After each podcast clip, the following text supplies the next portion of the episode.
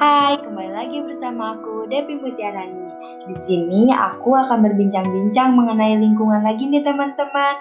Tetapi sekarang lebih menarik karena ada bintang tamu yaitu ada Ehan. Hai, nama aku Ehan, umurku 8 tahun. Nah, di sini aku bersama Ehan. Ehan ini salah satu murid SD di Kabupaten Ciamis. Langsung saja ke pembahasan pertama ya, yaitu tentang sampah. Nah, setelah kita jalan-jalan melihat lingkungan, ternyata lumayan banyak ya sampah yang berserakan di jalan. Menurut Ehan, bagaimana tentang sampah yang berserakan di jalan?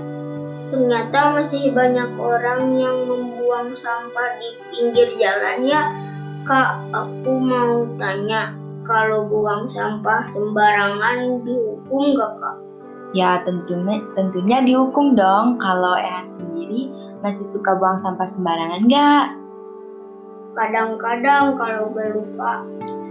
Wah berarti nanti Ehan dihukum dong kalau masih buang sampah sembarangan. Tadi kan Ehan sudah tahu bagaimana akibatnya buang sampah sembarangan.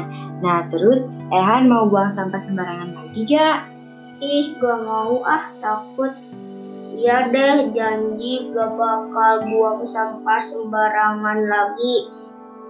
Kak, aku boleh nanya gak? Kan tadi kakak bilang kalau buang sampah sembarangan itu ada hukumnya. Apa hukumnya kak? Nah, hukumannya itu didenda 250 ribu dan ini tertulis di Peraturan Daerah Nomor 8 Tahun 2014 tentang pengelolaan sampah. Oh gitu ya kak. Iya, terus tahu gak perbedaan sampah kering dan sampah basah?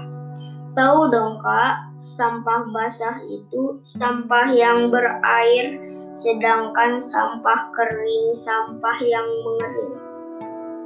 Iya benar, tapi lebih tepatnya sampah basah itu sampah yang mudah terurai seperti sisa makanan, sedangkan sampah kering sampah yang sulit terurai oleh tanah. Jadi, meskipun plastik dan botol itu bukan berarti sampah basah, melainkan sampah kering karena plastik dan botol itu sulit terurai oleh tanah.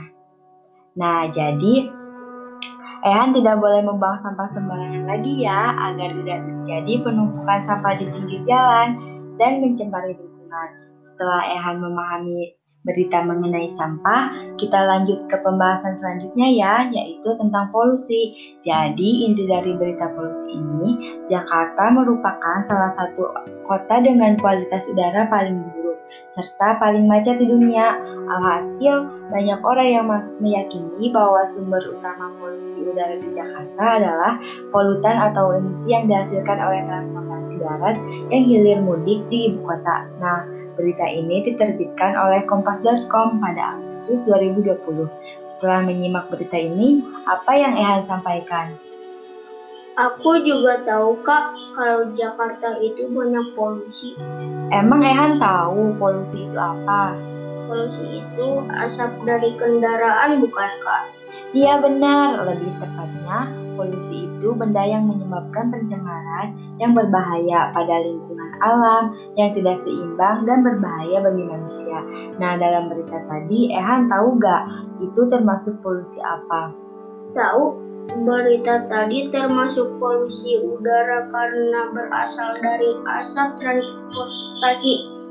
Iya, betul sekali, tetapi Polusi udara juga bisa berasal dari dari asap pabrik. Oh, begitu ya, Kak. Kak, kalau orang yang merokok itu termasuk polusi udara bukan? Iya, itu juga termasuk polusi udara, mencemari lingkungan dan merugikan manusia. Nah, jadi setelah Ehan memahami polusi tadi, Ehan harus sadar akan bahayanya polusi udara ya. Iya, Kak.